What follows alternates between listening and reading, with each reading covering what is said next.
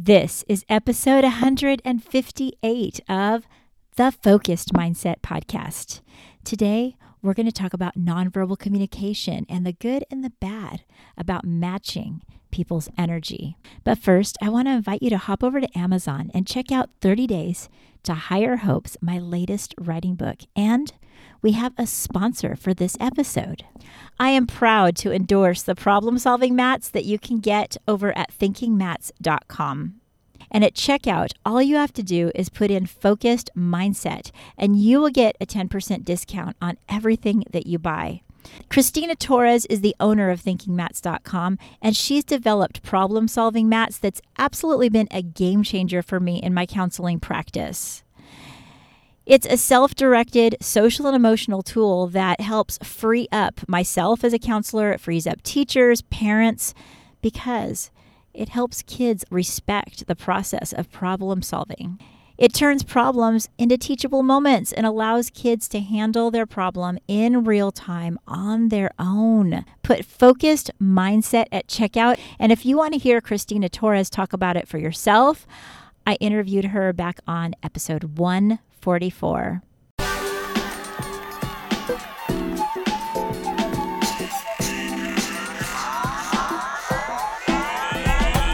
Welcome to the Focused Mindset Podcast. This is the one and only podcast where you can figure out how to sort out your life using the solution focused approach. You may have heard about it in counseling, but guess what? You can have a mindset that's full of solutions rather than filled up with all of the problems that try and overwhelm us. I'm Cher Kretz. I am a solution focused life coach and I'm a school counselor. Here, we discuss how you can be the best version of yourself in your home and with the people you love. Jump over to my website, thefocusedmindset.com, to learn more about our products and services. Hello, I'm so glad you can join me today. We're going to talk about matching energy, about the power in it, and how it can help or hurt us. You may have never even thought about it before, but you put out your own level of social energy. And it can make or break your ability to interact. And it can make a big difference in whether you feel confident in any social situation. You have to consider the energy that you bring into the room because whether you want to or not, you are bringing energy into the room. On any given day, you might bring a high or low level of energy.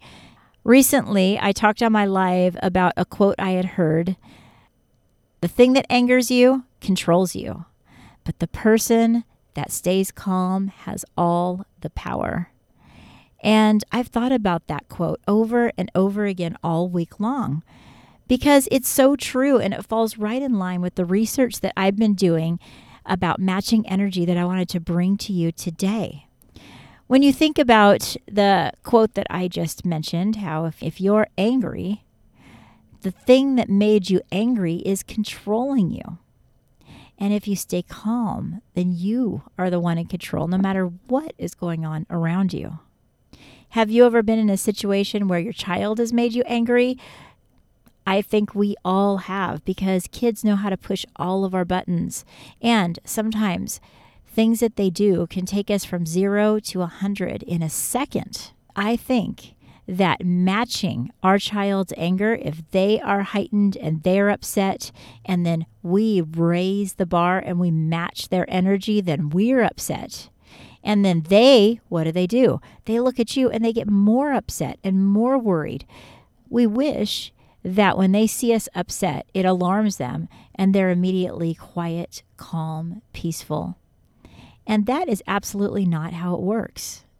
In the case where a child might be calm, the only reason or motivation that they would have to do that is because they might be scared that they're going to get in trouble or out of fear or out of um, feeling as though they have to. This type of parenting causes a cycle that can be so harmful to our kids. We don't even realize it, but we're matching their energy. And what are we teaching them?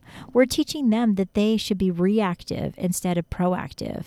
When they go out into this world and they have something trigger them, they're immediately going to feel justified to go from zero to a 100. Why? Because they've watched you do the same thing. They've seen it with their own eyes, they've felt it with their own heart it is so much more challenging and takes a lot of self control for us to practice allowing them to match our energy and keeping our energy centered, focused, and exactly where we want it to be.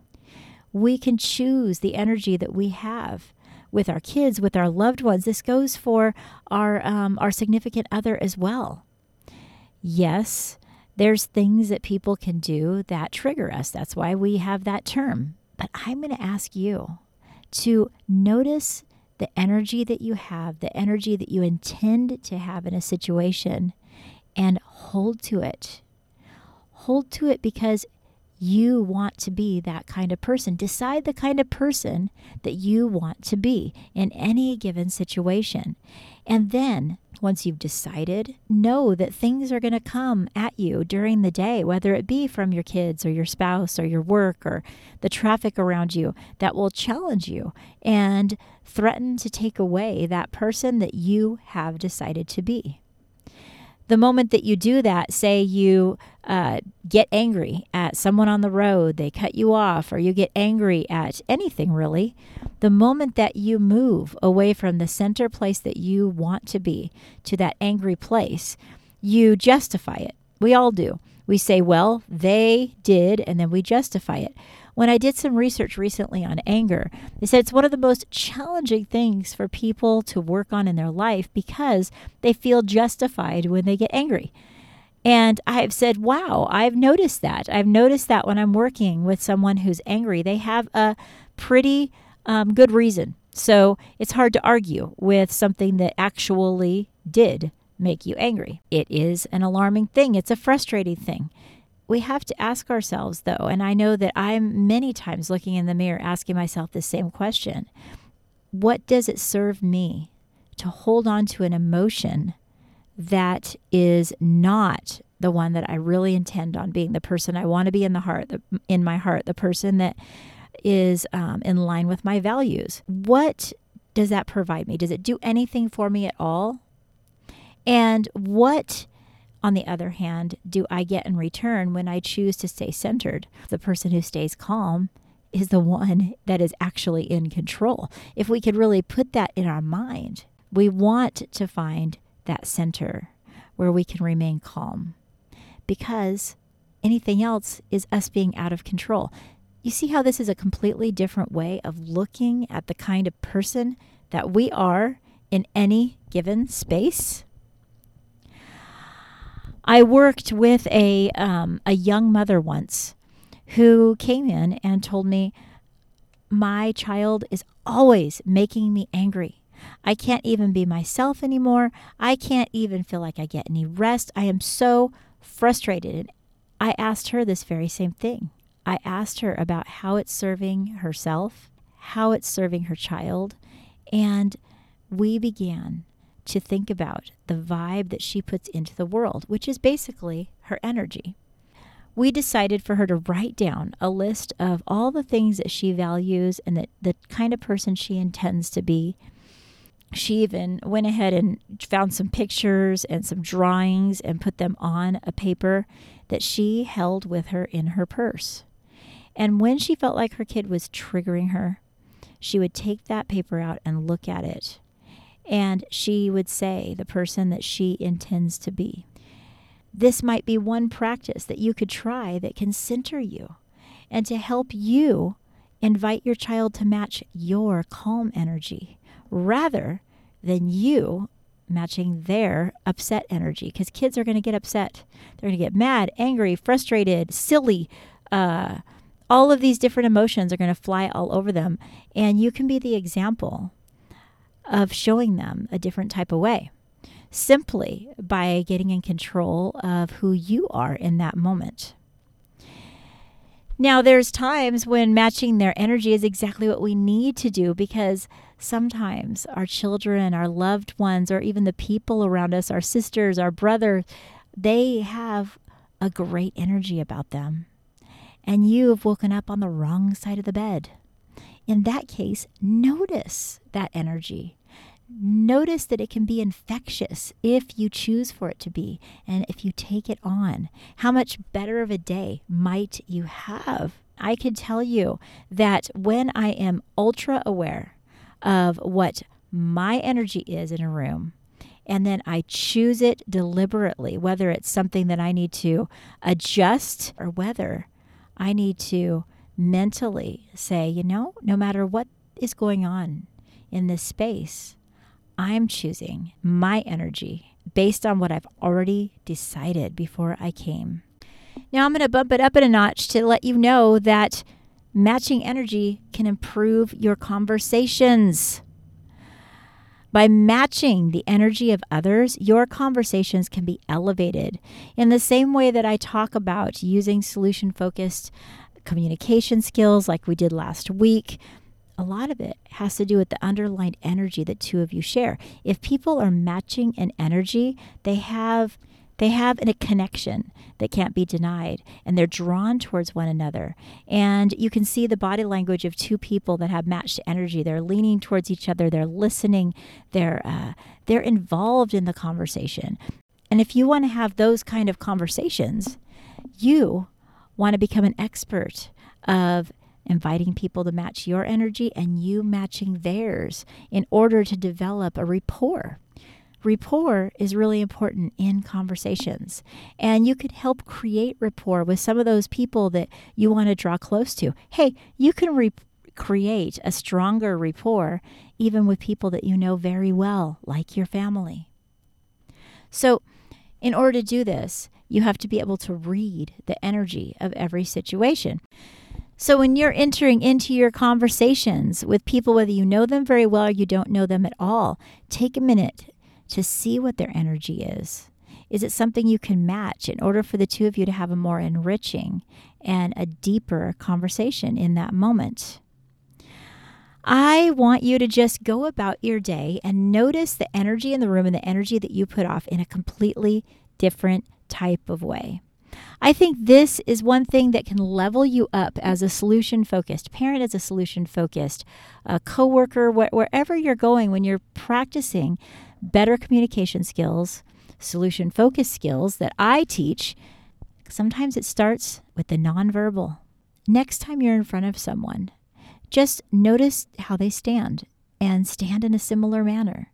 Notice uh, what they are doing with their hands and choose a very similar way of moving. This automatically happens usually with families. If you get together with somebody and then you get together with their sister and you're like, oh, you guys talk exactly the same. Oh, you move your head the exact same way when you talk. Look, that certainly is because you spend so much time with someone, you take on their actions. You guys are like one another in so many different ways that sometimes you wish you weren't. This is what happens naturally when someone's around each other a lot. So that's another tip you might try is when you feel like you're having a little trouble connecting with someone and you're trying to use the best of communication skills that you can, try stepping away and mirroring their actions and just noticing who they are and what about them can you adopt that does fall in line with your values and your beliefs um, you don't want to do something that's out of that, but you certainly can be more aware when you're in conversations. So, as you move in to your next social interaction, whether it be with your little child, whether it be with a family member or a friend, think about the energy that you bring to the room. I talk about this a lot in my earlier years of podcasting. I'm right now even cringing a little bit to even tell you to go back to my earlier podcasts because when I listen to them, I think, oh my goodness, oh, I've, come a long ways in podcasting. Some of them I just, I don't know what I was thinking. But still the information sometimes is super duper good and i'm like all right i was i was speaking truth right there if you go all the way back to 15 i'm just going to tell you just before you do don't judge me. um, but when you go back to 15, I talk about bringing vibes into any situation. I've also written a workbook about how to bring good vibes. Rather than adopting the vibes of a room, you come in with the vibes that you chose. And I have a little acronym about it. V stands for be in line with your values, I stands for interested. B stands for being bold. E stands for enjoy the moments, and then S stands for be willing to start over again. And um, if you're interested in getting that workbook, you can always email me at Cher the focused mindset. I don't have it um, published right now. I took it off, but I'm, I'm I can always get it to you as my podcast listener. But you can remember that. You can hear all about it by going back to um, episode 15. That you can remember that you're in charge of your vibe, and it will make a huge difference in each and every moment of your day. And this is week five that I'm going to talk to you about seven solution focused questions that you can use for journaling prompts or you can use for conversation starters. And let's get right into it. Question one What do I need to let go of right now? Question two If my problem disappeared, what would be different about today? Question three What brings me closer to hope? Question four When did the best version of me show up today? Question five When hope is leading my life, what difference does it make? Question six what is my intention moving forward? And question seven What can I think about that'll help me be my best self? This is the last of five sets of seven questions that we've been going through in the last five weeks. I hope you've had the opportunity to think on them, utilize them in your conversations, and use them in your journaling. I know for me, I have written pages of journaling on each one of these questions. So I get to know myself. It's so important that I'm in touch with who I am so I can bring you the information that I know is from my heart and not just speaking from maybe a, a blog that I've read or something along the way in my life. I want you to hear what is real for me. And if you intend on being that same way, answering questions like this really helps you get in touch with the person that you want to be. These are solution focused questions. I took my 35 most favorite solution focused questions and have them on a special downloadable giveaway just for you on my website, thefocusedmindset.com. I'm going to put a link in the bio right here. If you go down below this episode, the very first thing before I even put the description, I'll put a link that you can click on to get my 35 solution focused questions for journaling and better conversations.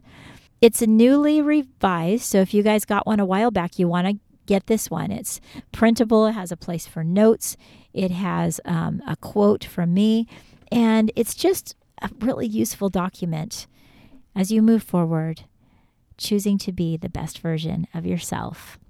It's time for us to move forward in our day. You can check out the links below to find out how to get a hold of me.